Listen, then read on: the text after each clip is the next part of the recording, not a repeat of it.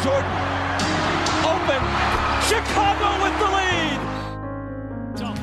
For Durant, oh Wade, what a play! Rose trying to get open, fires away, bang! It's over, the Bulls win! James for the win, it's gone! LeBron James at the buzzer! Curry gets it, fakes, fires three-pointer, bang! Καλή χρονιά σε όλους και καλώς ήρθατε στο NBA podcast του Hack n Roll. Καλώς ήρθατε στο Around the League. Είμαι ο Μάνος. Εγώ είμαι ο Βασίλης. Και αυτό είναι το πρώτο Hack n Roll επεισόδιο του 2024. Από εμάς, από εμένα, από τον Βασίλη και από όλη την ομάδα του Hack n Roll. Σας ευχόμαστε να έχετε μια καλή χρονιά. Να μας ακούτε. Να έχετε υγεία. Και να περνάτε χρόνο με τα αγαπημένα σας πρόσωπα. Είδες ότι έχω προτεραιότητες σε συγκεκριμένη κλίμακα. Με κάλυψες. Ναι, καλή χρονιά και από το δικό μου στόμα. Με όποια σειρά θέλετε, οι ευχές που είπε ο Μάνος, εντάξει, δεν είναι αρκεί να μας ακούνε.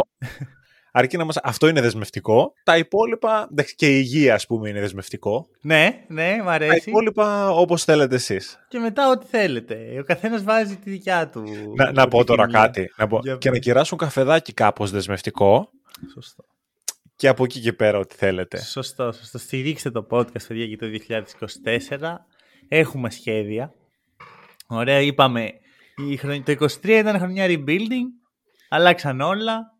Φύγανε πρόσωπα από το Hack n Roll, ήρθανε πρόσωπα.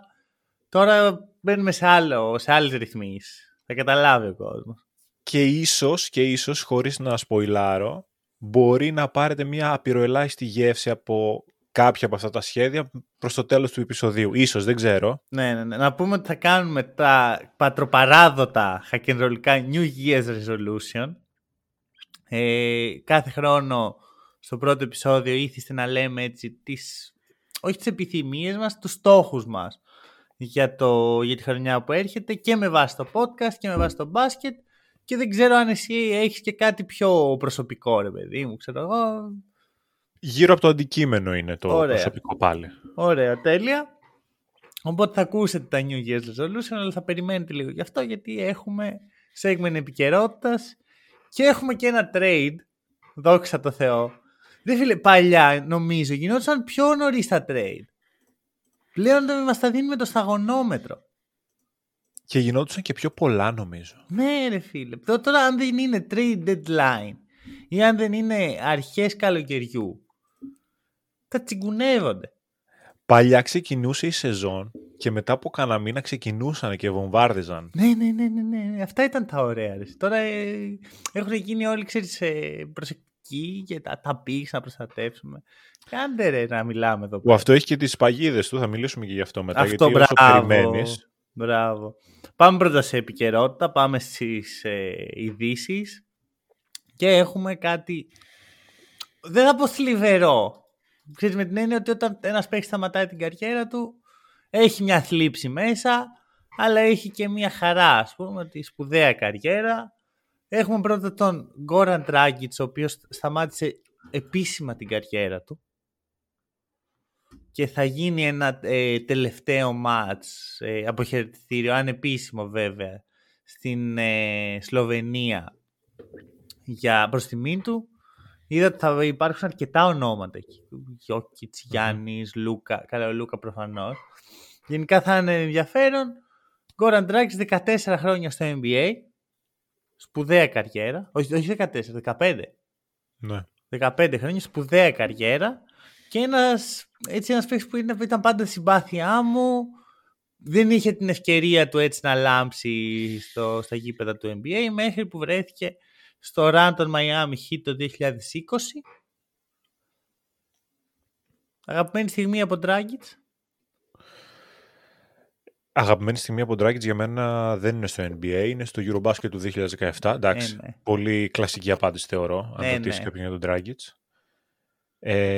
Τον έχω συνδυάσει εγώ πάρα πολύ και με την εθνική ομάδα, τον συγκεκριμένο παίκτη, και πριν το 2017, γιατί ουσιαστικά τα χρόνια που ξεκίνησα να παρακολουθώ πάρα πολύ ενεργά μπάσκετ σε όλα τα επίπεδα, δηλαδή και εθνικές ομάδες και NBA, ήταν το πικ της καριέρας του Dragic, οπότε τον θυμάμαι από πολύ μικρή ηλικία με την Σλοβενία, δηλαδή το 2007 που τους κάναμε εκείνη την τρομερή ανατροπή στα προημιτελικά, ο Dragic έπαιζε.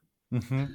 Και όσα match-up είχαμε με την Σλοβενία μετέπειτα, ο Dragic ήταν, αν δεν κάνω λάθος, σε όλα ή αν έλειπε ελάχιστες φορές. Είναι οπότε πολύ παρόν στην εθνική. Ναι. Δηλαδή είναι από τους παίκτες που δεν έχαναν εύκολα τουρνουά. Και αυτό ίσχυε μέχρι και το τελευταίο Ευρωμπάσκετ. Και σε συνδυασμό με το γεγονός ότι είναι ένας παίκτης στο NBA rotation, κακά τα ψέματα, τον συνδέεις περισσότερο με την εθνική, ειδικά από το σημείο που κατάφερε να φέρει και αυτή την πολύ μεγάλη επιτυχία μαζί με την Σλοβενία. Σου μένει δηλαδή στο μυαλό για αυτό το κομμάτι. Βέβαια είχε αυτή τη μία, το ένα run, ρε παιδί μου. Θεωρώ ότι είναι καλύτερος από το μέσο ρολίστα στο NBA, σαν παίχτης. Και για αυτή τη στιγμή το 20 που λες, ρε φίλε, ότι τώρα είναι η στιγμή στο Dragic, φέρτο. Και που το 20 μόνο σαν ρολίστας δεν έπαιζε. Τι ρολίστας, superstar. Και τραυματίζεται δυστυχώς, αν δεν κάνω λάθος, στο πρώτο παιχνίδι με τους Lakers στον τελικό. Mm-hmm. Μια πολύ βαριά στιγμή που κλαίει ο Dragic, γιατί καταλαβαίνει την ευκαιρία που χάνει.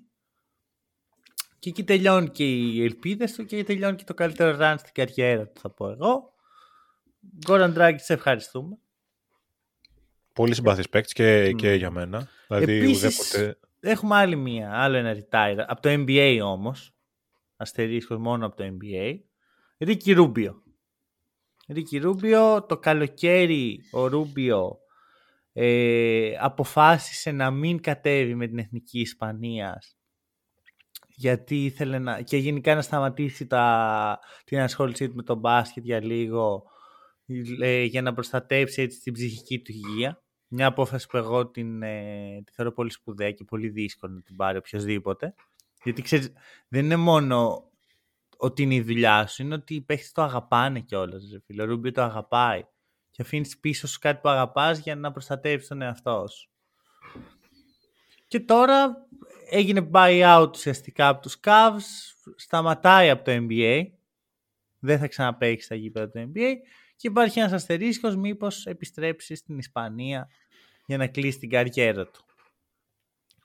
Εγώ πιστεύω ότι αν επιστρέψει, θα επιστρέψει σε επίπεδα που δεν θα τον βλέπουμε τόσο πολύ. Αλές, ούτε Μπαρτσελώνα, ξέρω εγώ. Ξέρεις τι, όταν ένας παίκτης μπαίνει στη διαδικασία να γράψει αυτά τα λόγια και να θέτει τον εαυτό του εκτός, ας πούμε, NBA, σε μια ηλικία που θα μπορούσε να έχει ένα-δυο καλά συμβόλαια ακόμα, νομίζω ότι κάπως απομακρύνεται και η ιδέα του να ξαναπαίξει σε τόσο υψηλό επίπεδο από το μυαλό του. Λες δεν τον νοιάζει και τόσο. Στην παρούσα φάση θεωρώ ότι δεν τον νοιάζει και είναι λογικό κιόλας έτσι. Δηλαδή ορθώς δεν τον νοιάζει. Άμα υπάρχουν πιο σημαντικά προβλήματα στη ζωή του, το μπάσκετ είναι πολύ πιο δευτερεύουσα σημασίας. Έτσι, δηλαδή, εντάξει, κάποια στιγμή, μακάρι πρώτα απ' όλα ο άνθρωπος να είναι καλά, μπορεί να γυρίσει να παίξει σε πιο χαμηλό επίπεδο, σε μια ΒΓ εθνική αντίστοιχα της Ισπανίας και να το ευχαριστιέται και να κάνει το κομμάτι του και πολύ, πολύ καλά θα κάνει αν το κάνει. Εμένα πάντως δεν θα μου κάνει εντύπωση να τον δω και στην ASB, ας πούμε. Απλά ξέρεις τι γίνεται, βγάζει αυτή την ανακοίνωση φέτος, στην ASB να τον δούμε π.χ. του χρόνου. Θέλω να σου πω ότι η ανακοίνωση αυτή μου βγάζει έναν παίκτη ο οποίος δεν είναι έτοιμος να επιστρέψει.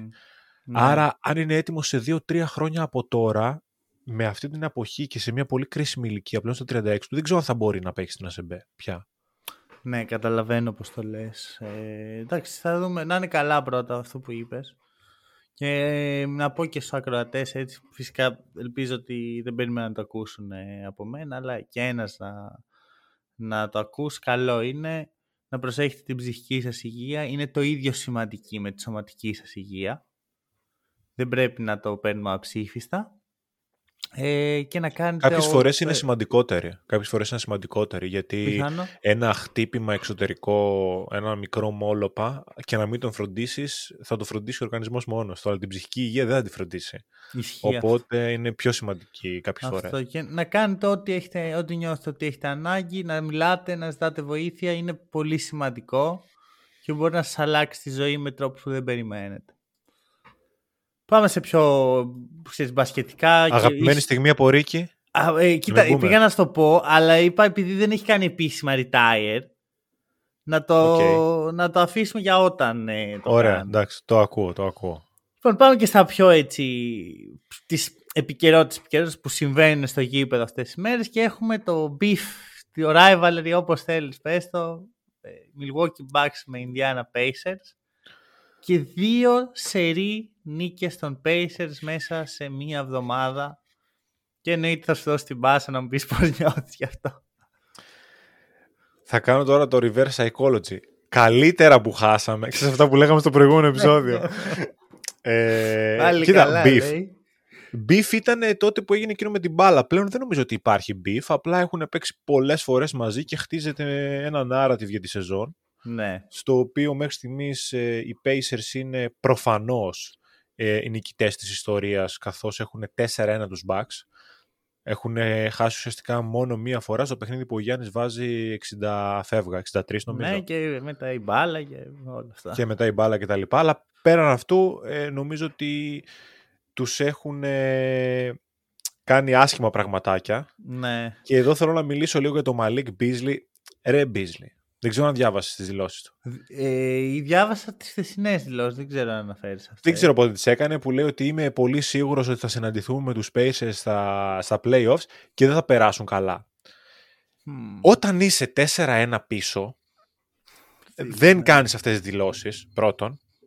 Δεύτερον, δεν κάνεις αυτές τις δηλώσεις όταν είσαι ο Beasley, που ο Χαλιμπέρτον σε έχει περάσει με κάθε πιθανό τρόπο που υπάρχει. Δηλαδή, αν είσαι ο Γιάννης και χάνεις 4-1, τους έχεις βάλει και μία 63, 64, πόσοι ήταν, δεν θυμάμαι, και ξέρεις ότι αν τους βρεις μπροστά σου, εσύ θα είσαι αυτός που θα τους ποδοπατήσει. Ναι. Εσύ, Beasley, μόνος σου, δεν πρόκειται να ποδοπατήσεις κανέναν. Δηλαδή, πιο πιθανό είναι να τους κερδίσετε και ακόμη και με σκούπα και εσύ να λέμε ότι δεν βλεπόσουνα. Να μην έπαιξες. Ή ότι δεν έπαιξες επειδή ήσουν unplayable με την άμυνά σου, παρά να μπεις εσύ και να τους ποδοπατήσεις. Άρα μην κάνεις αυτές τις δηλώσεις. Εντάξει, ρε φίλε, έτσι είναι όμως ο Beasley και οι παίχτες που είναι αντίστοιχοι του Beasley. Το έχουν αυτό ότι... Ξέρεις τι, θέλεις να το κάνεις, κάντο μετά από νίκη έστω. Δηλαδή, κέρδισε τους μια φορά ακόμα και κάντο μετά από νίκη. Ναι, δώσε μου κάτι ρε παιδί μου να πω. Ναι ρε παιδί, δηλαδή χάνεις δύο σερί φορές μέσα στη βδομάδα και γυρνάς και λες δεν θα περάσετε καλά άμα μας βρείτε μπροστά σας. Ναι. Από πού προκύπτει αυτό? Δηλαδή αυτή τη στιγμή εγώ αν ήμουν οι Pacers θα έλεγα φέρτε μου τους Bucks. Ναι, ναι. Που βέβαια οι Pacers αυτή τη στιγμή είναι σε τροχιά τετράδα στην Ανατολή. Γενικά εγώ θεωρώ ότι οι Pacers θα έχουν σημαδέψει αυτά τα μάτς. Γιατί άμα δεις και το παιχνίδι ρε φίλοι, οι Bucks είναι πιο χαλαροί να το πω έτσι. Είναι αυτό που λέμε ότι η μία ομάδα έχει έρθει για να κερδίσει οπωσδήποτε και η άλλη ομάδα έχει έρθει just another game. Απλώς χάνεις το πρώτο από τα δύο της εβδομάδας. Μπες στο δεύτερο ρε φίλε να κερδίσεις τώρα. Τι μου μπαίνεις πάλι χαλαρά με rotation. Εντάξει, αυτό δεν... Κοίταξε για μένα, το καταλαβαίνω αυτό που λες, γιατί οι Pacers είναι μια ομάδα που χτίζεται τώρα. Νομίζω ότι αυτό με την μπάλα έκανε τους Pacers πιο ψημένους να κερδίσουν τους Bucks. Νομίζω ότι από εκεί ξεκινάει. Ισχύει και όταν είσαι μια ομάδα που τώρα χτίζει κάτι καλό, θέλεις σε κάθε ευκαιρία να αποδείξεις ότι είσαι καλός. Ενώ οι Bucks, με το roster που έχουν αυτή τη στιγμή, ό,τι παιχνίδια και να κερδίσουν μες στη regular season, θα κρυθούν από αυτά που θα κάνουν στην post-season, στα playoffs. Ακριβώς. Και νομίζω ότι αυτό που είπε ο Beasley δεν είναι μόνο η δικιά του αίσθηση. Πιστεύω όλοι οι Bucks έτσι νιώθαν εκείνη τη στιγμή. Ότι εντάξει, κερδίστε τώρα, τα λέμε στα playoff αν βρεθούμε. Σωστό mindset είναι αυτό. Οι δηλώσεις δεν είναι σωστές. Ναι, κράτη για τον εαυτό σου. Ο Γιάννης τι πιστεύει τώρα, ότι θα χάσει από τους Pacers αν τους βρει μπροστά του? Ο Γιάννης νιώθει ότι θα σας βάλω 70. Αυτό, αλλά μην το λες, παιδί μου. Κάτσε για ταπεινά, συμφωνώ. Ωραία, μιλώντας για ταπεινότητα. Νομούλα για Jonathan Kuminga που χθες βγαίνει το πιο κουλό report του Σαμς που έχω δει στη ζωή μου. Ότι ο Jonathan Kuminga έχει χάσει την πίστη του στο Steve Kerr. Ότι μπορεί να τον φτάσει στο full potential του γιατί δεν παίζει αρκετά. Μισό λεπτάκι. Να σου πω τα accolades του Jonathan Kuminga, τα οποία δεν τα έχω εδώ, αλλά είμαι σίγουρος ότι δεν θα μου πάρει πολλή ώρα να τα αναφέρω. Ναι, γιατί δεν υπάρχουν. Παίζει 2 χρονιές στο NBA, δεν έχει αποδείξει τίποτα. Και για κάποιο λόγο πρέπει να πάρουμε πολύ στα σοβαρά τον Τζόναθαν Κουμίνγκα και να μας πει αυτό τη γνώμη του για τον Γκέρ. Γενικά κάτι δεν πάει πολύ καλά στους Warriors. Καλά, αυτό είναι σίγουρο πλέον. Ας αφήσουμε το αγωνιστικό. Δεν μιλάω για το αγωνιστικό που και εκεί ξεκάθαρα πολλά πράγματα δεν πάνε καλά. Και στο έξω αγωνιστικό νομίζω ότι ίσως οι Warriors σαν franchise δυσκολεύονται πολύ να χτίσουν χαρακτήρες και απλά όλα αυτά τα χρόνια τους έκατσε πλην του Draymond να έχουν άτομα που μπορούν να χτίσουν ένα σωστό mindset, κατάλαβες, και να φτάσουν... Δηλαδή περισσότερο μου βγάζει ότι τους έκατσε εν τέλει γιατί είχαν καλό υλικό και ως προς το πνευματικό κομμάτι παρά ότι το χτίσανε αυτό το πράγμα, γιατί βλέπουμε ότι και ο Green όχι βελτίωση δεν βλέπουμε, βλέπουμε να χειροτερεύει ας πούμε κάθε πέρσι και καλύτερα, και βλέπουμε τώρα και τον Κουμίνγκα, αυτό που λες όχι proven δεν είναι, είναι ένας παίκτης που τώρα σιγά σιγά δείχνει για πρώτη χρονιά στη Λίγκα ότι μπορώ να κάνω κάποια πράγματα και ξαφνικά βγαίνει και μιλάει για έναν άνθρωπο που όλα λάθος να τα έχει κάνει φέτος, είναι ο Steve Kerr με αυτή την ιστορία στο χώρο του NBA και του μπάσκετ γενικότερα. Δεν μπορεί, δηλαδή δείξε λίγο σεβασμό. Δεν μπορείς να σαν το λες αυτό το πράγμα. Εγώ δέχομαι ότι μπορεί να κάνει λάθος ο Κέρ. Εγώ το δέχομαι αυτό. Αλλά δεν είναι η δουλειά του Κουμίνγκα να το κρίνει αυτό, ρε φίλε. Και εδώ θα πάω σε κάτι που έλεγε πρόσφατα ο Μπίλι Ντόνοβαν σε ένα podcast που εμφανίστηκε. Που έλεγε ότι τα νεαρά παιδιά πλέον, έτσι όπως εξελίσσεται η προ-NBA ενασχόλησή τους, που δεν πάνε στο κολέγιο και πάνε στη G League και πάνε στην Αυστραλία και πάνε δεν ξέρω και εγώ πού, στην Overtime Elite π.χ. Τους κάνει κακό όταν μπαίνουν στο NBA γιατί δεν μαθαίνουν την αντικσότητα μιας κανονικής ομάδας. Στο κολέγιο καλώς κακώς, ρε φίλε, τα πράγματα είναι λίγο ζόρικα. Έχεις εκεί κάτι προπονητές που προπονούν από το 1700, σου λένε ότι έτσι θα παίξεις και αν σ' αρέσει αλλιώς τρώω σπάγκο, και μαθαίνεις λίγο να είσαι μέλος μιας ομάδας σαν νεαρός παίχτης και μπαίνεις στο NBA και όταν σε διαλέγει μια τυχαία ομάδα και πρέπει να κάτσεις να το δεχτείς. Τώρα πας εκεί, επιλέγεις τη G League Ignite, πληρώνεσαι, παίζεις ένα show για όλη τη χρονιά, γιατί έτσι πήγε ο Κουμίνγκα, έτσι μπήκε ο Κουμίνγκα στο NBA. Δείχνεις το ταλέντο σου και μετά μπαίνεις στη Λίγκα και περιμένεις στον ουρανό και τα άστρα. Και όταν ο Steve Kerr από όλους τους ανθρώπους σου λέει ότι κοίτα, δεν σε εμπιστεύομαι για να παίξεις 35 λεπτά. Κρινιάζεις κιόλας. Και βγαίνεις report του Sams ότι ο Κουμίνγκα έχει χάσει την πίστη στους Warriors. Νομίζω ότι αυτό είναι γενικότερο γνώρισμα της εποχής και όχι μόνο στο μπάσκετ. Εννοείται. Ότι η νέα γενιά δεν έχει τη διάθεση να επιμείνει στο να κερδίσει αυτό που θεωρεί ότι της αναλογεί και νομίζει ότι όλα πρέπει να έρθουν πολύ εύκολα. Ακόμα όταν κάνεις καριέρα σε οτιδήποτε, δηλαδή εσύ στη δουλειά σου, εγώ στη δική μου, είναι δεδομένο ότι κάποια στιγμή θα αδικηθούμε και δεν λέω ότι είναι σωστό, αλλά είναι λογικό όταν υπάρχει τριβή με χιλιάδες ανθρώπους για πολλά χρόνια. Ωραία. Καταρχάς, πρώτο κομμάτι, δεν θεωρώ ότι ο Κέρ έχει αδικήσει τον Κουμίνγκα, αλλά ακόμη και αν ισχύει αυτό, είναι ok να συμβαίνει μερικές φορές και υπάρχουν χίλιοι δυο άλλοι τρόποι να αλλάξει αυτό. Πρώτον, με το να του αποδείξεις ότι σε έχει αδικήσει. Δεύτερον, με το να πας να το λύσεις internally με τον προπονητή σου και να το συζητήσετε, που αυτό πες ότι μπορεί να έχει γίνει, απλά βλέποντας ένα άτομο που κάνει αυτές τις δηλώσεις δεν θεωρώ σίγουρα ότι έχει γίνει με τον πλέον σωστό τρόπο. Δηλαδή μπορεί να πήγε να του γκρίνιαξε, να του παραπονέθηκε σαν μικρό παιδάκι και να μην βρέθηκε άκρη ως προς το μυαλό του Κουμίνγκα και να κατέληξε αυτές τις δηλώσεις.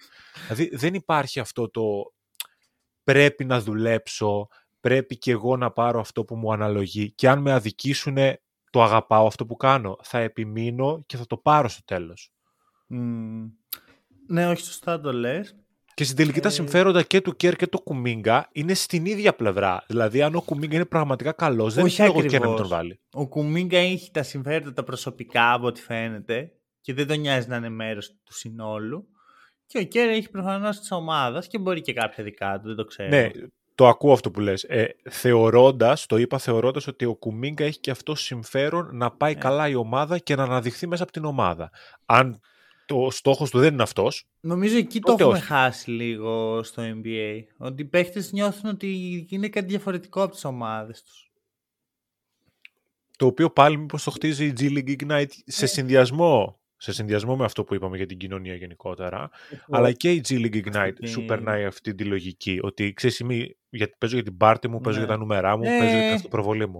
Έτσι ακριβώς είναι και το βλέπουμε αυτό και στους παίχτες που μπαίνουν στη Λίγα. Θες Jalen Green, Kuminga, θες τώρα θα δεις ότι και οι καινούργοι που θα μπουν, Scoot Henderson. Anyway, πάμε να φύγουμε από εδώ. Εντάξει, επίσης τραυματίστηκε ο Chris Paul και ο ουρανός είναι μπλε. Ναι, αλλά είναι λίγο πιο σοβαρά τα πράγματα γιατί θα κάνει επέμβαση. Ναι. Απλά είναι αυτό ότι ο Chris Paul κάποια στιγμή θα τραυματιζόταν μέσα στη σεζόν.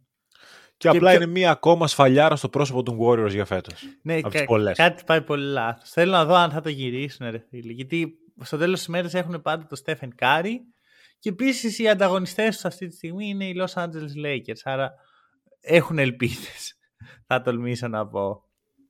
Οι Lakers είναι πιο κάτω από αυτούς στη βαθμολογία. Ισχύει. Και οι Suns εκεί γύρω είναι. Έχει ψωμάκι. Όλη η παρέα των Super Team. Οι contenders, σε εισαγωγικά, κάνω τα εισαγωγικά αυτή τη στιγμή για όσους δεν βλέπουν,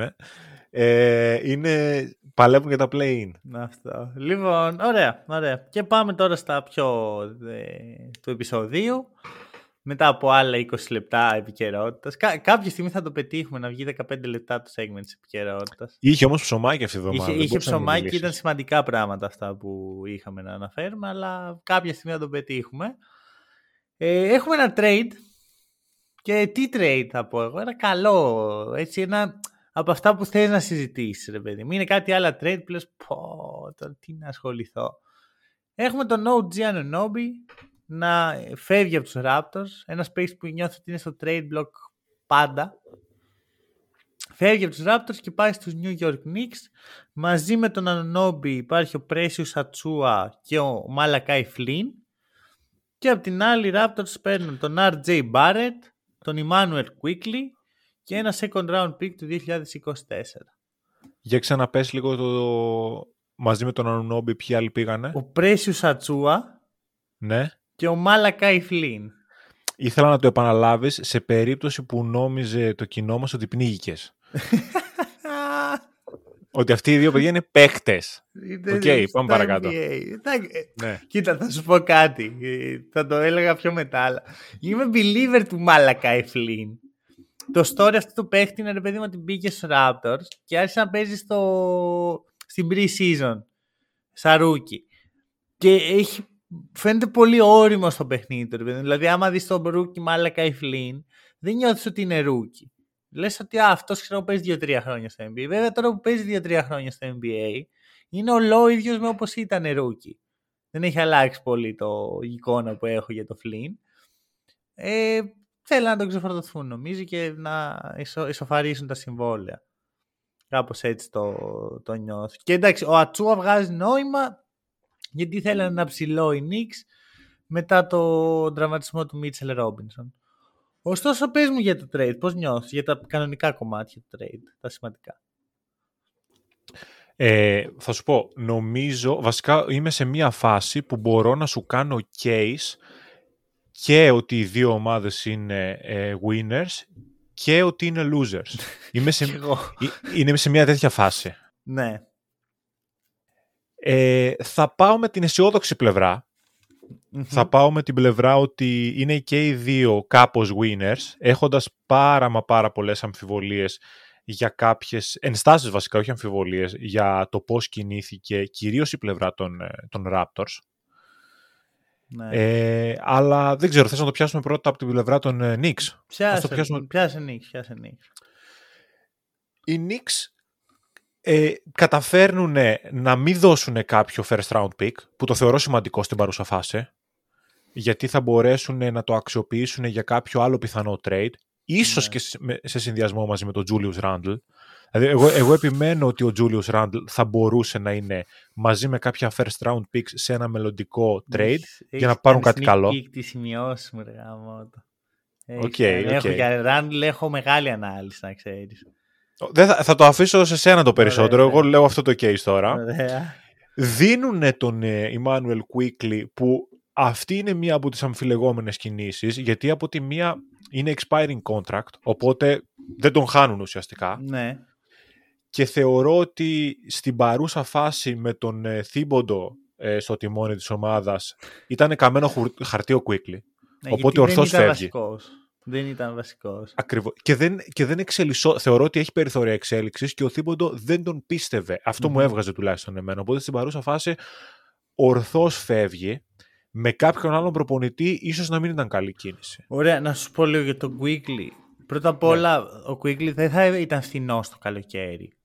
Δεν θα έμενε στην ομάδα με 7-8 εκατομμύρια το χρόνο. Οπότε θα πρέπει να τον πληρώσουν και οι Knicks πληρώνουν αρκετούς παίχτες ήδη. Και συμπεριλαμβανομένου του Anunoby. Και το κυριότερο είναι εσύ ότι πέρα από το Thibodeau, τον βγάζω γιατί εγώ τον θεωρώ ότι κάποια στιγμή θα πάρουν ένα κανονικό προπονητή. Δεν μπορεί να είναι για πάντα έτσι. Αλλά στο μυαλό μου κουτουλάει με τον Jalen Brunson. Δεν είναι ότι ο Quickley είναι καλός παίχτης, αλλά το να παίζουν μαζί με τον Brunson δεν βγάζει νόημα. Και επειδή είναι ξεκάθαρο ότι οι Knicks έχουν κάνει all-in στον Brunson και καλός για μένα γιατί το αξίζει αυτή τη στιγμή, είναι καλή στιγμή νομίζω να τον δώσουν και να πάρουν ένα παίχτη που τον θέλαν πάρα πολύ. Οπότε εγώ δεν θα τους κακολογήσω, συν ότι πιστεύω ότι σκορ από τον πάγκο βρίσκεις σε αυτή τη λίγα πλέον. Είναι εύκολο να βρεις έναν καλό σκορ να έρθει από τον πάγκο. Όχι καλό, καλούτσικο, ικανοποιητικό, ξέρεις, σε ένα καλό επίπεδο. Είναι πολλοί αυτοί οι παίχτες που το δίνουν αυτό και μπορεί ο Quickley να είναι πολυτέλεια για τους Knicks. Απλά θα μπορούσε, τώρα εντάξει, υποθετικό σενάριο, ο Quickley να είναι δίπλα στον Brunson, όχι απαραίτητα η αλλαγή του. Αυτό σου είναι... νιώθω ότι δεν γίνεται αυτό. Δεν το είδαμε βέβαια κιόλας. Δεν μου φαίνεται παράλογο. Γιατί είναι επειδή δύο θέλουν guard, και οι δύο την μπάλα. Θα δυσκολευόντουσαν πολύ στην άμυνα. Και ήδη οι Knicks δεν είναι σίγουρα η καλύτερη αμυντική ομάδα στον κόσμο. Ήδη κάπως το έχουν στρώσει εκεί η κουτσά στραβά. Νιώθω ότι με τον Quickley θα ήταν πολύ περίεργο. Το ακούω το case, θα ήθελα και εγώ να το δω. Σίγουρα θα το δοκίμαζα. Επιθετικά νομίζω ότι θα δούλευε. Ναι, σίγουρα. Έτσι όπως παίζουν οι Knicks, σίγουρα. Απλώς πάλι όμως θα ήταν μία εγώ, μία εσύ. Δεν είναι ότι θα παίζαν κάτι πιο σύνθετο. Ναι. Αυτό συνέχισε για το trade. Βέβαια τώρα εντάξει έχουν ένα θεματάκι στον πάγκο.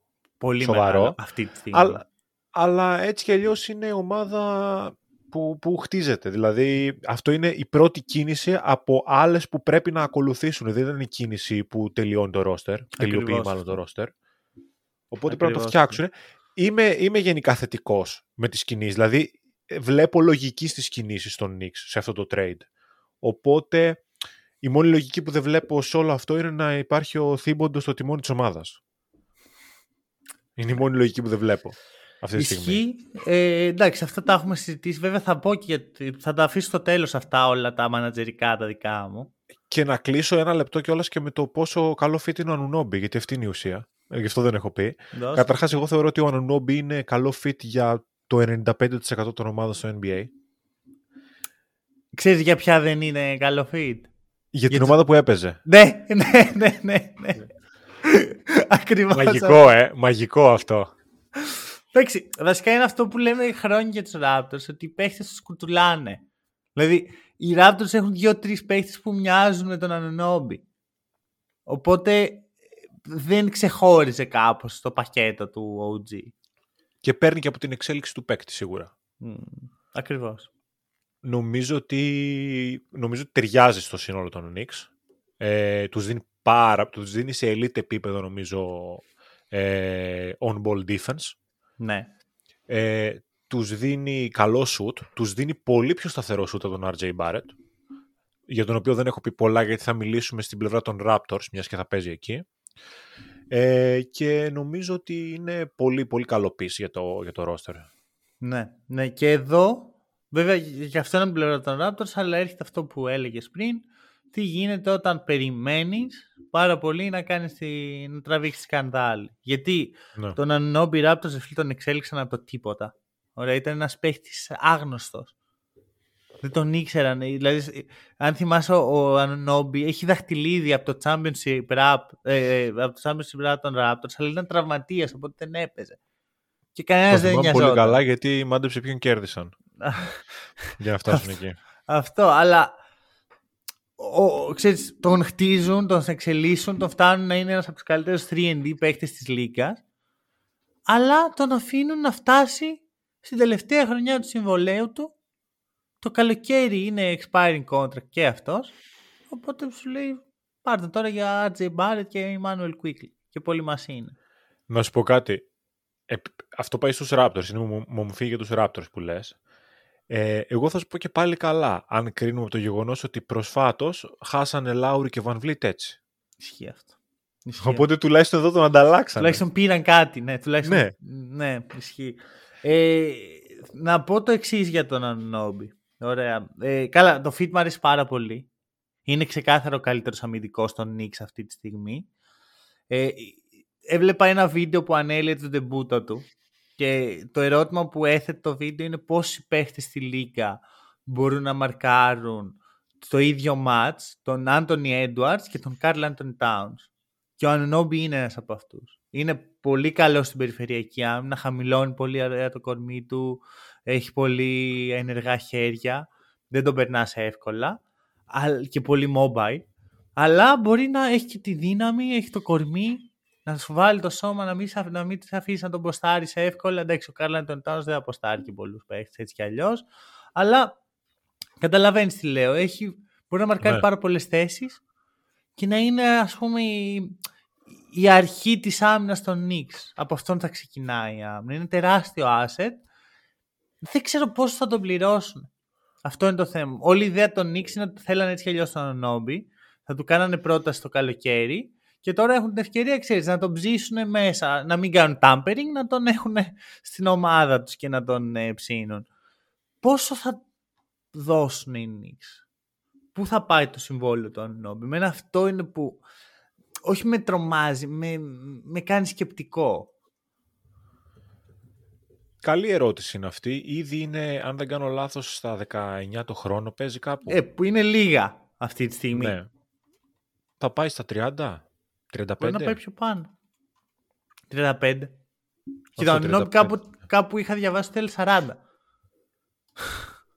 Ναι, κοίταξε, αν πάει στα 40... Έχουμε θέμα δεδομένου του γεγονότος ότι χρειαζόμαστε και παίκτη. Δηλαδή μετά σίγουρα τρακάρει με το Ράντλ πάρα πολύ, γιατί και ο Ράντλ έχει... Ξέρεις ποιο είναι το θέμα? Τρακάρει με το Ράντλ, αλλά δεν χρειάζεσαι τον Ράντλ. Δεν είναι ο Ράντλ ο παίκτης σου. Είναι ξεκάθαρο. Σίγουρα. Αυτό που χρειάζεσαι όμως είναι να ανταλλάξεις τον Ράντλ και να έρθει ένα αντίστοιχο βαρύ συμβόλαιο στην ομάδα. Για να χτιστεί, χτιστεί ο contender που θέλουν να φτιάξουν οι Knicks. Εγώ αν ήμουν Knicks θα αντάλλαζα το Ράντλ τώρα. Τώρα που παίζει καλά. Το ακούω. Γιατί ο Ράντλ πολύ εύκολα μπορεί να γυρίσει στο 22% field goal. Ισχύει αυτό. Ωραία. Πριν πάμε στα του Ράντλ και στο κομματιού που λείπει και όλα αυτά. Νιώθω ότι είναι μια ευκαιρία για τον Quentin Grimes, ο οποίος με αρέσει πάρα πολύ το υλικό του.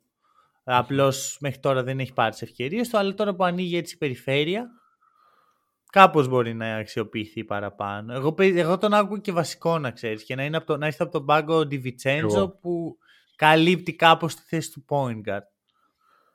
Είναι πιο καλός αμυντικός νομίζω από τον Ντιβιτσέντζο.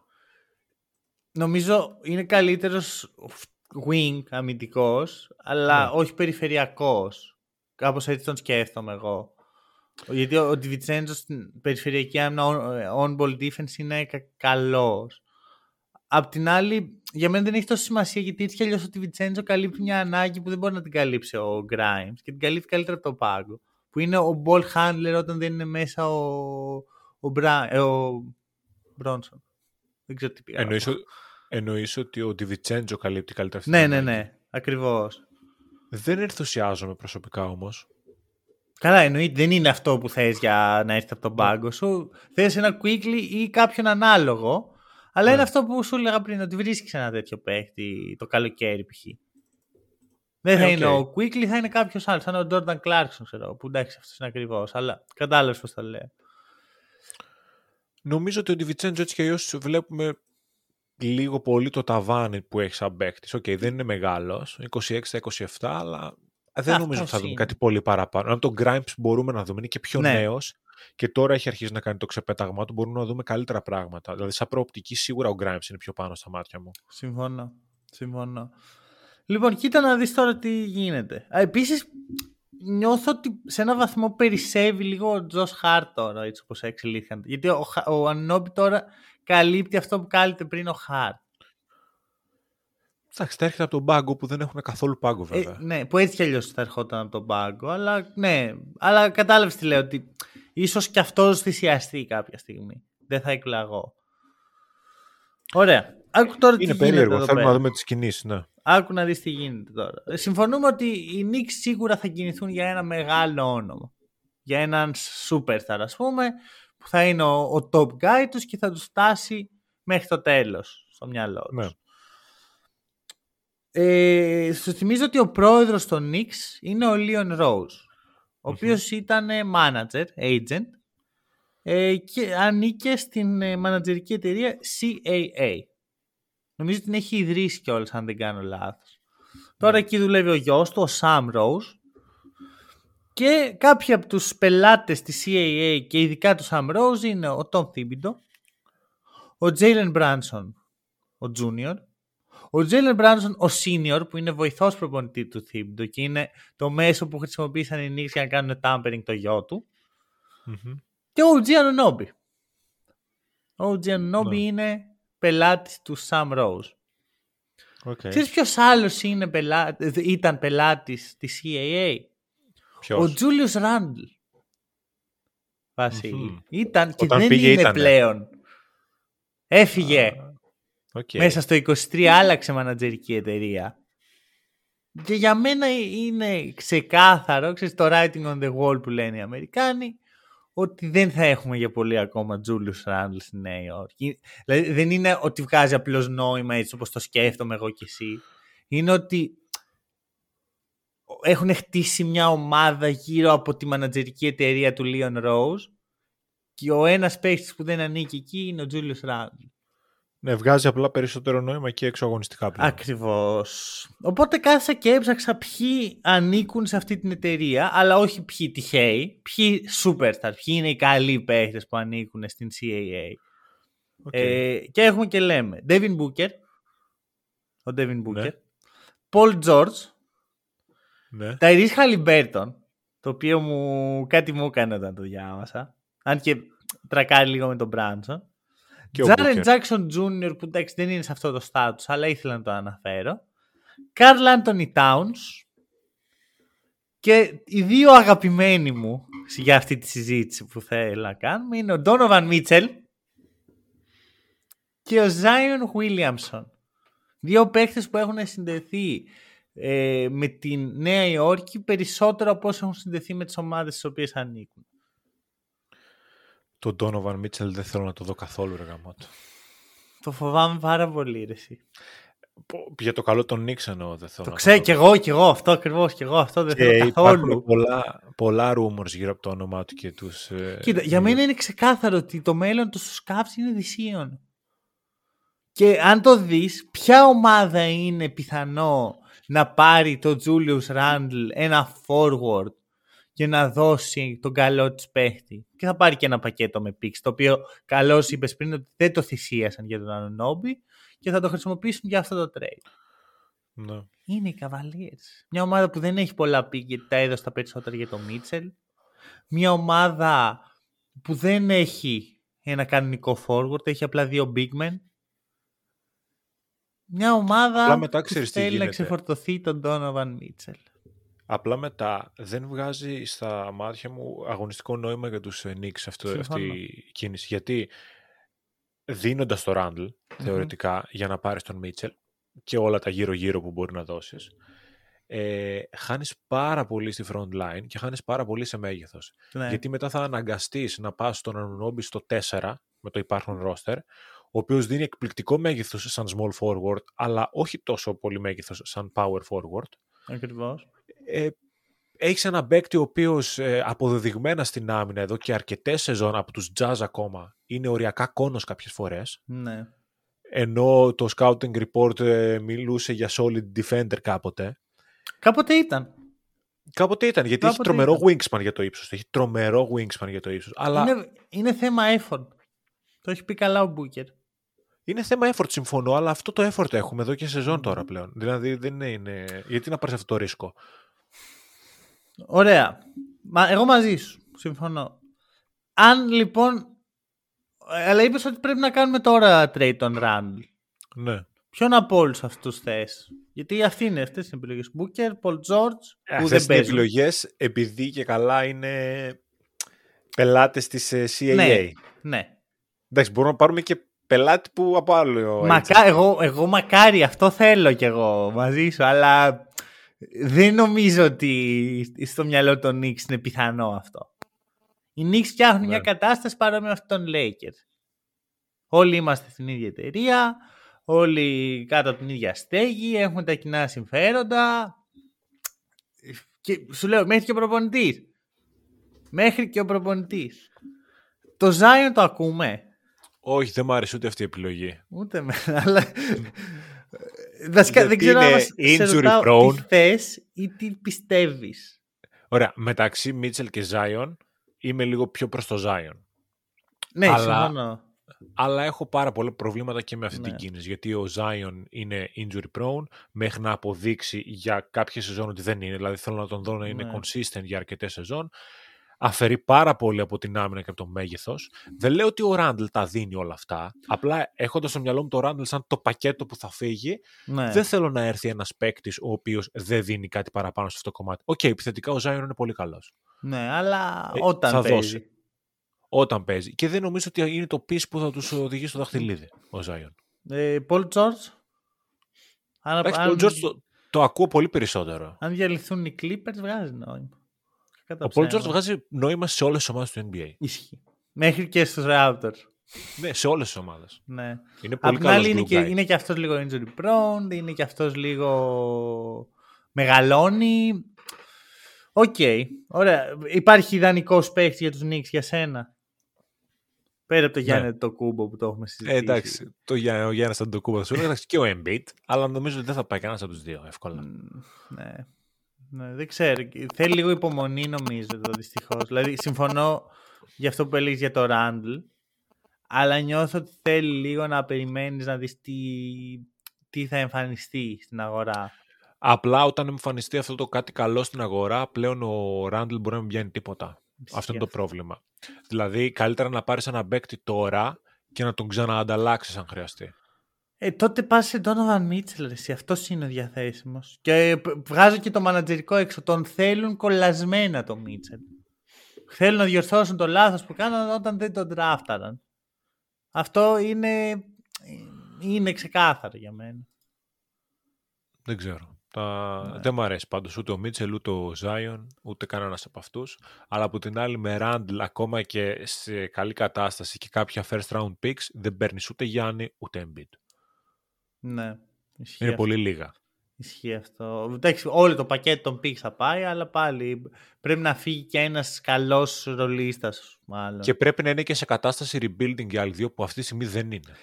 Και είναι πολύ μακριά από αυτό, ειδικά οι Bucks. Οι Bucks τώρα πάνε για τα final runs τους. Τι θα δώσουν το Γιάννη? Όχι, είναι για 3 σεζόν ακόμα. Αυτό win now. Αυτό ακριβώς. Εκτός αν ζητήσει ο Γιάννης να φύγει. Μόνο έτσι. Να πει ο Γιάννης, παιδιά, φεύγω, δεν θέλω να είμαι εδώ. Θέλω να πάω στη Νέα Υόρκη. Εκεί δεν θα έχουν επιλογές. Και εντάξει, για το Γιάννη βγάζει full νόημα εμπορικά. Βγάζει, ναι. Βγάζει full νόημα. Οκ. Πάμε στους Raptors. Αρχικά. Εντάξει, για τον Quickley είπαμε λίγο. Αν και ο Quickley στους Raptors βγάζει πολύ περισσότερο νόημα. Θέλουν σκορ. Θέλουν ένα guard. Θέλουν ένα παίχτη ο οποίος να είναι έτσι λίγο go-to και λίγο εμπορικός, γιατί ο Σρούντερ την κάνει τη δουλειά. Αλλά δεν είναι να πεις ότι εδώ πέρα ο παίχτης μας, ο guard μας, ο Ντένις Σρούντερ. Όχι. Μ' αρέσει πολύ ο Quickley στους Raptors. Νομίζω ότι θα είναι κερδισμένος ο Quickley στο συγκεκριμένο trade, γιατί νομίζω θα του δοθεί ο χώρος να εξελιχθεί σαν παίκτης στους Raptors και ταιριάζει πάρα πολύ με τα χαρακτηριστικά των υπόλοιπων παικτών. Εντάξει, στους Raptors, εφόσον πατήθηκε το κουμπί, είμαστε στην αναμονή να δούμε τι θα γίνει και με τον Siakam, γιατί είναι ψηλοδεδομένο πλέον ότι θα γίνει και εδώ πέρα κάποια κίνηση. Οπότε τότε θα μπορέσουμε να μιλήσουμε έτσι πιο αναλυτικά για το τι πάει να χτιστεί. Η ομάδα πάει να γίνει η ομάδα του Scottie Barnes. Είναι ψηλοξεκάθαρο αυτό στα δικά μου μάτια. Να σου κάνω μια ερώτηση, ρε φίλε. Οι Raptors είναι στο 14-21. Μακριά μέχρι και από τη ζώνη των play-in αυτή τη στιγμή. Γιατί δεν παίζει ο Grady Dick? Γιατί δεν αυτό το διαλύουν? Ναι, δεν το έχω καταλάβει και αυτό. Και δεν... ρίχνουν τις μετοχές του πάρα πολύ. Εγώ δεν έχω καταλάβει τι παίκτης είναι ο Grady Dick. Δεν έχω καταλάβει τι κάνουν οι Raptors. Προσπαθούν ακόμα τα δύο timeline. Δεν δουλεύει αυτό. Και ο RJ Barrett τι νόημα βγάζει εν τέλει? Είναι Καναδός. Ωραία. Είναι Καναδός. Ο RJ Barrett δεν βγάζει τόσο νόημα στο roster, αλλά επειδή είναι 24 μπορεί να κάνει μια καλή σεζόν και να φύγει και αυτός για άλλα assets. Ναι. Ως προς αυτό. Αυτό μόνο. Αλλά ρε εσύ... Έχω κουραστεί να συζητάμε για τους Raptors το ίδιο πράγμα, ότι πότε θα το διαλύσουν, πότε θα έρθουν, θα χτίσουν γύρω από νεαρούς, δεν δίνουν ευκαιρία σε παίκτες. Γιατί ρε σύνταξη λέω και τώρα που έφυγε ο Anunoby θα πάνε, θα αλλάξει κατεύθυνση. Αλλά τους βλέπεις είναι στα ίδια πράγματα ρε φίλοι. Εκεί με το στανιό να πάρουν καμιά νίκη, θα παλέψουν κάθε μάτς μέχρι το τέλος. Ο RJ Barrett... Υπάρχει ένα case ότι μήπως αυτός γίνει ο franchise παίκτης. Δεν θα γίνει. Δεν θα γίνει, το υπόσχομαι εγώ. Ωραία. Έχει όλα τα... όλο το vibe της απατεωνιάς. Δεν καταλαβαίνω τι κάνουμε. Εντάξει, νομίζω ότι οι Raptors πήγαν πλέον και στη λογική ότι θέλουμε να ανταλλάξουμε οπωσδήποτε τον Anunoby. Αργήσαμε πολύ να το κάνουμε και είναι τι διαθέσιμες επιλογές έχουμε, τι προτάσεις έχουμε. Ναι. Οπότε ως προς αυτό μπορεί να πήραν μια decent επιλογή. Θεωρώ ότι αργήσανε, γιατί αν το κάνανε πέρσι μπορεί να είχαν πάρει ένα πολύ καλύτερο πακέτο. Να πάρει 4 picks. Ναι. Κανονικά picks, όχι second rounders. Δηλαδή τώρα ουσιαστικά παίρνουν ένα πακέτο όπου ο Quickley τους ταιριάζει, ναι. Ο RJ Barrett δεν τους ταιριάζει και δεν ξέρω... Ο RJ Barrett για μένα η ιδανική εξέλιξη του σαν παίχτης, δηλαδή άμα πεις ότι κάθομαι τον εξελίσω, τον δουλεύω, γίνεται ένα πάρα πολύ καλό 3&D wing. Αυτό που συζητάγαμε πριν ότι οι Raptors έχουν σε αυθονία. Μου λείπει το 3 όμως. Κοίτα, το σταθερό 3. Είναι αυτό το σταθερό, δηλαδή είναι κάτι βραδιές που το δίνει. Απλώς νιώθω ότι ο Barrett όσο λιγότερο σκάει την μπάλα, τόσο περισσότερο φτωχή. Δηλαδή ίσως αυτό του λείπει, να είναι στη γωνία και να περιμένει την μπάλα. Ο Μπάρετ είναι ένας παίκτης που έχει χτίσει στα 24 του πλέον πολύ κακές συνήθειες. Και πολλούς φούρνους έχει χτίσει. Και αυτό σίγουρα. Και νομίζω ότι δεν ξέρω πόσο εύκολα μπορεί να αλλάξει αυτό από τη μια στιγμή στην άλλη. Θέλει πολλή προσπάθεια και από τον ίδιο να αλλάξει, δηλαδή πνευματικά. Και δεν είναι καθόλου οικονομικός παίκτης. Ψιλοθέλει την μπάλα σε χέρια του, παίρνει προσπάθειες. Στην καριέρα του ποτέ δεν σούταρε δίποντο πάνω από 50%. Όχι field goal, δίποντο πάνω από 50%. Δηλαδή είναι πολύ άστοχος παίκτης. Είναι αυτό, θέλει την μπάλα στα χέρια του, αλλά όταν την παίρνει δεν την αξιοποιεί και ιδιαίτερα. Δεν είναι και κανένας δημιουργός. Έχει πολλά προβλήματα επιθετικά ο Μπάρετ. Ισχύει. Οκ. Άρα τι βλέπουμε για Raptors στο μέλλον τους? Σίγουρα δεν είναι ευίωνο το μέλλον για Raptors στα δικά μου μάτια, και αυτό έχει ξεκινήσει προπολού, γιατί όταν χάνεις assets όπως ο Λάουρι και όπως ακόμη περισσότερο ο Van Vliet για τίποτα, 0, όταν καθυστερείς να δώσεις τον Anunoby και παίρνεις ένα πακέτο που δεν σου δίνει picks, σου δίνει έναν παίκτη, να τον πούμε καλό τον Quickley, να τον πούμε καλό, και έναν παίκτη ο οποίος δεν σου ταιριάζει καθόλου και δεν ξέρεις τι μπορεί να σου δώσει ούτε ροστερικά αυτή τη στιγμή, ούτε σε assets άμα τον ρευστοποιείς, ας πούμε, μέσω κάποιου άλλου trade, και περιμένουμε να δούμε τι θα κάνουν και με τον Siakam, με τον οποίο και με αυτόν καθυστερούν να τον δώσουν. Έχουν ήδη καθυστερήσει πάρα πολύ. Καθυστέρησαν όταν μπήκαμε στη φετινή σεζόν για μένα. Οπότε, ήδη πέφτει η αξία του. Ξεκάθαρα. Βέβαια έχουν ακουστεί πολλές φήμες από τότε που έγινε το trade με τον Anunoby και είναι πολύ λογικό, αλλά να δούμε και τι θα πάρουν τώρα, γιατί ξέρεις πλέον σε αυτή τη φάση θα είναι κάποιοι contenders που θα ενδιαφερθούν και όταν κάποιος contender ενδιαφέρεται ή κάποιος που είναι πολύ κοντά στο να είναι contender δεν θα σου δώσει καλούς παίκτες, θα του δώσει μόνο τίποτα picks και αυτά αν τα έχει. Που βέβαια αυτό θέλουν εν τέλει οι Raptors αυτή τη στιγμή. Picks και νεαρούς, δεν πρέπει να πάρουν καλούς παίκτες. Δηλαδή εγώ πιο πολύ φοβάμαι ότι θα πάει ο Μασάκη, θα κάνει κανένα 1-1 για την παιδιά του Σιακάμ και θα πάρει κανένα κανονικό παίχτη. Αυτό νομίζω ότι ο Ουζίρι υπερτιμάει πάρα πολύ τους παίχτες που έχει, γιατί ξέρεις, τους έχει εξελίξει από μικρούς και κάπως λίγο τους νιώθει πολύ κοντά του και τους βλέπει στην εξέλιξή του και λέει αυτός είναι παιχταράς, πρέπει να πάρω τρομερά assets για αυτόν. Και όταν έρθει η ώρα να τους ανταλλάξει, αρνείται να πει ότι okay, πρέπει να φτιάξουμε μια κακή ομάδα τώρα και να πάρουμε κάποιο draft και τα σχετικά. Οπότε καταλήγει να χτίζει κακές μέτρες ομάδες, οι οποίες δεν είναι αρκετά κακές για να είναι στη μέση της βαθμολογίας, βασικά στον πάτο της βαθμολογίας, αλλά δεν είναι και αρκετά καλές για να πάρουν κάτι, να κατακτήσουν κάτι. Συμφωνώ. Μετριότητα στο μεγαλείο της. Αυτό ήταν ανέκαθεν οι Raptors. Απλά τους βγήκε μία φορά. Ο Λέοναρτ. Ναι. Εντάξει, δεν ήταν μόνο ο Λέοναρτ. Ήταν ένα καλό χτίσιμο.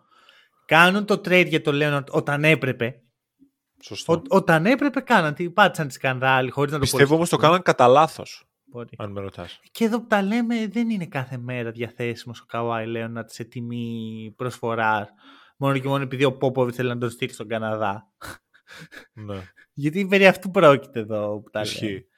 Ωραία, ότι παίρνουν λοιπόν τον Λέοναρτ, πατάνε δεύτερη φορά τη σκανδάλη, δίνουν τον Βαλαντσιούνας για τον Μαρκ Γκασόλ, ο οποίος ήταν πολύ πιο έτοιμος να φέρει νίκες και να, ξέρεις, να είναι μέρος ενός ρόστερ που πάει για πρωτάθλημα. Και από τότε όμως ζούμε με αυτή την επιτυχία και έχουν πέρασει 5 χρόνια από τότε, εσύ. 5 ετία. Δηλαδή φτάνουμε να έχουμε τον 5ο διαφορετικό πρωταθλητή από τότε που οι Raptors κέρδισαν κάτι. Από τότε που οι Raptors ήταν καλοί. Τι κάνουμε τώρα. Και τους βγήκε και ο Scottie Barnes πάρα πολύ. Και χτίζουν ένα timeline που δεν υπάρχει γύρω του. Δεν είμαι ευχαριστημένος. Και τους γουστάρω πολύ τους Raptors, αλλά δεν είμαι ευχαριστημένος. Θα δούμε τι θα γίνει και με το Siakam, αλλά αυτό που το conclusion και για μένα είναι αυτό. Δεν τους πιστεύω. Νομίζω όμως στο trade deadline δεν θα έχουμε πλέον Siakam ανάμεσά μας. Μη δεν έχουμε και από εβδομάδα με αυτά που ακούγονται. Λοιπόν, ωραία. Πάμε στο... Νομίζω ότι τελειώσαμε. Δεν ξέρω αν έχεις κάτι άλλο να προσθέσεις για τα... Όχι, είμαι full καλυμμένος. Ωραία, και πάμε στο τελευταίο segment για σήμερα. Τα New Year's Resolution. Νέα χρονιά. Τα ίδια μυαλά. Και θέλω να μου πεις, πόσα New Year's Resolution έχεις? 3, τέλει. Και εγώ 3. Πες μου το πρώτο resolution που έχεις για τον εαυτό σου. Να κάνω μια σημείωση πριν ξεκινήσω. Όλα τα New Year's Resolution που έχω βάλει είναι πολύ εφικτά. Δηλαδή δεν έχω βάλει κάτι τρελό. Τύπου να είμαι σε Game 7 στο Finals, ας πούμε, και τα λοιπά, που ξέρω ότι είναι πολύ δύσκολο να γίνει από πολλές απόψεις. Αλλά έχουν τα challenges τους μέσα. Δηλαδή δεν είναι και τόσο εύκολο να γίνουν. Θέλει το effort, κυρίως από τη δική μου την πλευρά, τις περισσότερες φορές. Θα ξεκινήσω με ένα που αφορά το Hack n Roll γενικότερα. Και είναι να κάνουμε ένα επεισόδιο όλοι μαζί, από κοντά, και ιδανικά να είναι και σε βίντεο. Οκ. Κοίτα, το οποίο... ήδη με δυσκολεύει πού θα γίνει, πώς θα γίνει. Αυτό θέλω να συμπληρώσω, ότι το οποίο απαιτεί κυρίως το δικό μου effort, γιατί είμαι αυτός που είναι πιο μακριά από όλους. Οκ, ωραία, μ' αρέσει πολύ. Ήδη, να ξέρεις, με το που το πες, ήδη σκέφτηκα πότε θα γίνει. Δεν είναι όμως και κάτι ανέφικτο, κατάλαβες, γι' αυτό το λέω. Είναι ακριβώς αυτό που πρέπει να... Κοίτα, εγώ γενικά δεν πιστεύω στα New Year's Resolution. Δεν πιστεύω ότι επειδή άλλαξε ο χρόνος πρέπει να αλλάξω εγώ κάτι για τον εαυτό μου. Πρέπει έτσι κι αλλιώς να εξελίσσομαι, είτε είναι Οκτώβρης του 23, είτε είναι Ιανουάριος του 24. Ωστόσο, πριν 2 χρόνια, ρε παιδί μου, ξεκίνησε αυτή η παράδοση. Δεν θυμάμαι και ποιος το ξεκίνησε. Αν το ξεκίνησε εγώ ή ο Νίκος, ίσως αν ακούσω το τότε επεισόδιο να το βρω. Και ξέρεις, μου αρέσει που το έχουμε αυτό. Και έχω παρόμοιο mentality, ότι δεν είναι κάτι πολύ δύσκολο, αλλά δεν είναι και κάτι πολύ εύκολο. Τύπου θέλει προσπάθεια. Γίνεται χθες. Ναι.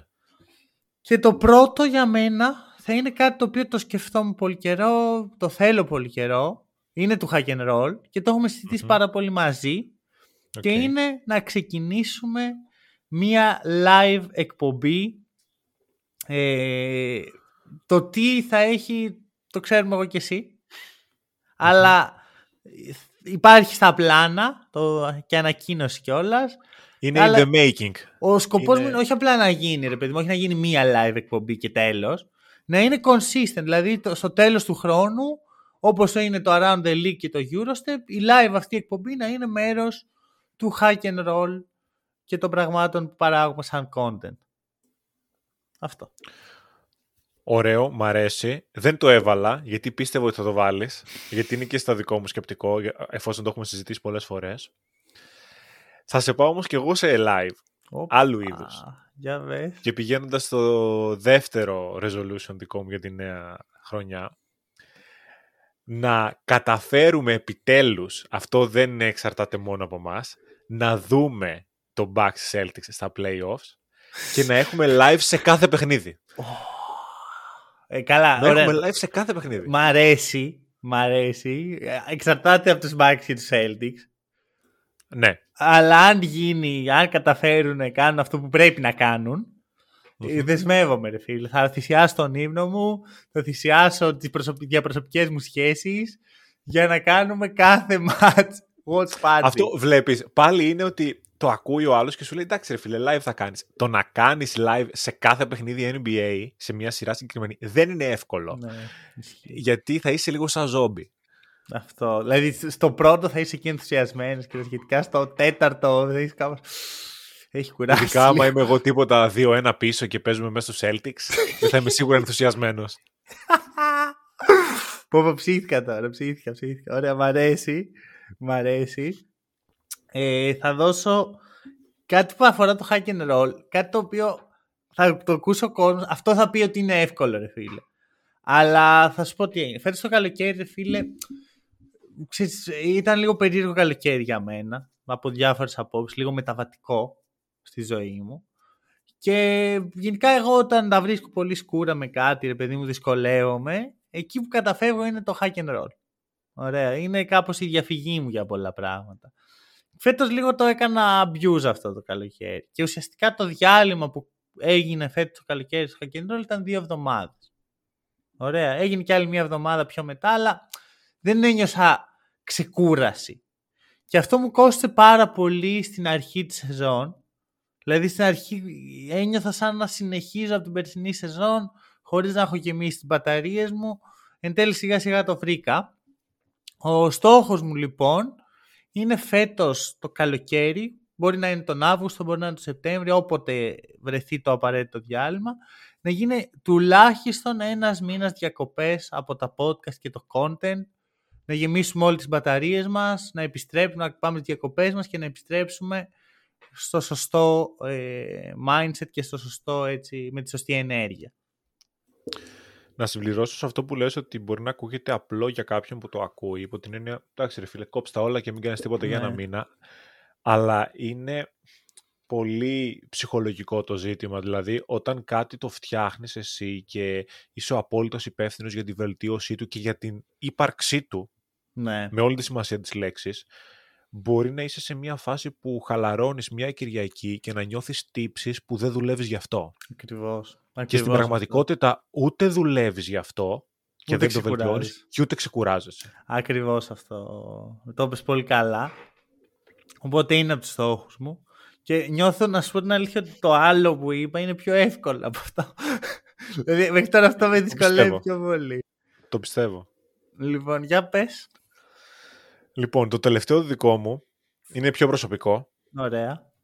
υπάρχει μία έτσι σκέψη στο μυαλό μου να γίνει αυτή τη χρονιά. Φυσικά πρέπει να βοηθήσουν και οι συνθήκες γι' αυτό, αλλά από μεριάς μου θα γίνει μία προσπάθεια.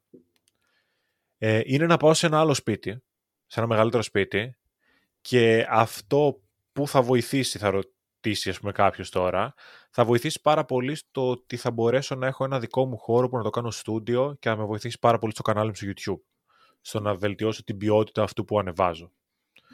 Γιατί σε ένα πιο μικρό σπίτι, είναι το πρώτο σπίτι που έχω εδώ πέρα στο εξωτερικό, οπότε όποιος έχει μια αντίστοιχη εμπειρία μπορεί να καταλάβει τι σημαίνει πρώτο σπίτι. Δεν έχω πολλά παράπονα αλλά από το συγκεκριμένο χώρο, αλλά όπως και να έχει δεν έχει τον έξτρα χώρο να κάνεις το δικό σου στούντιο. Και επειδή με ενδιαφέρει πάρα πολύ αυτό το οποίο κάνουμε και εδώ στο Hack n Roll και εγώ στο δικό μου το κανάλι στο YouTube,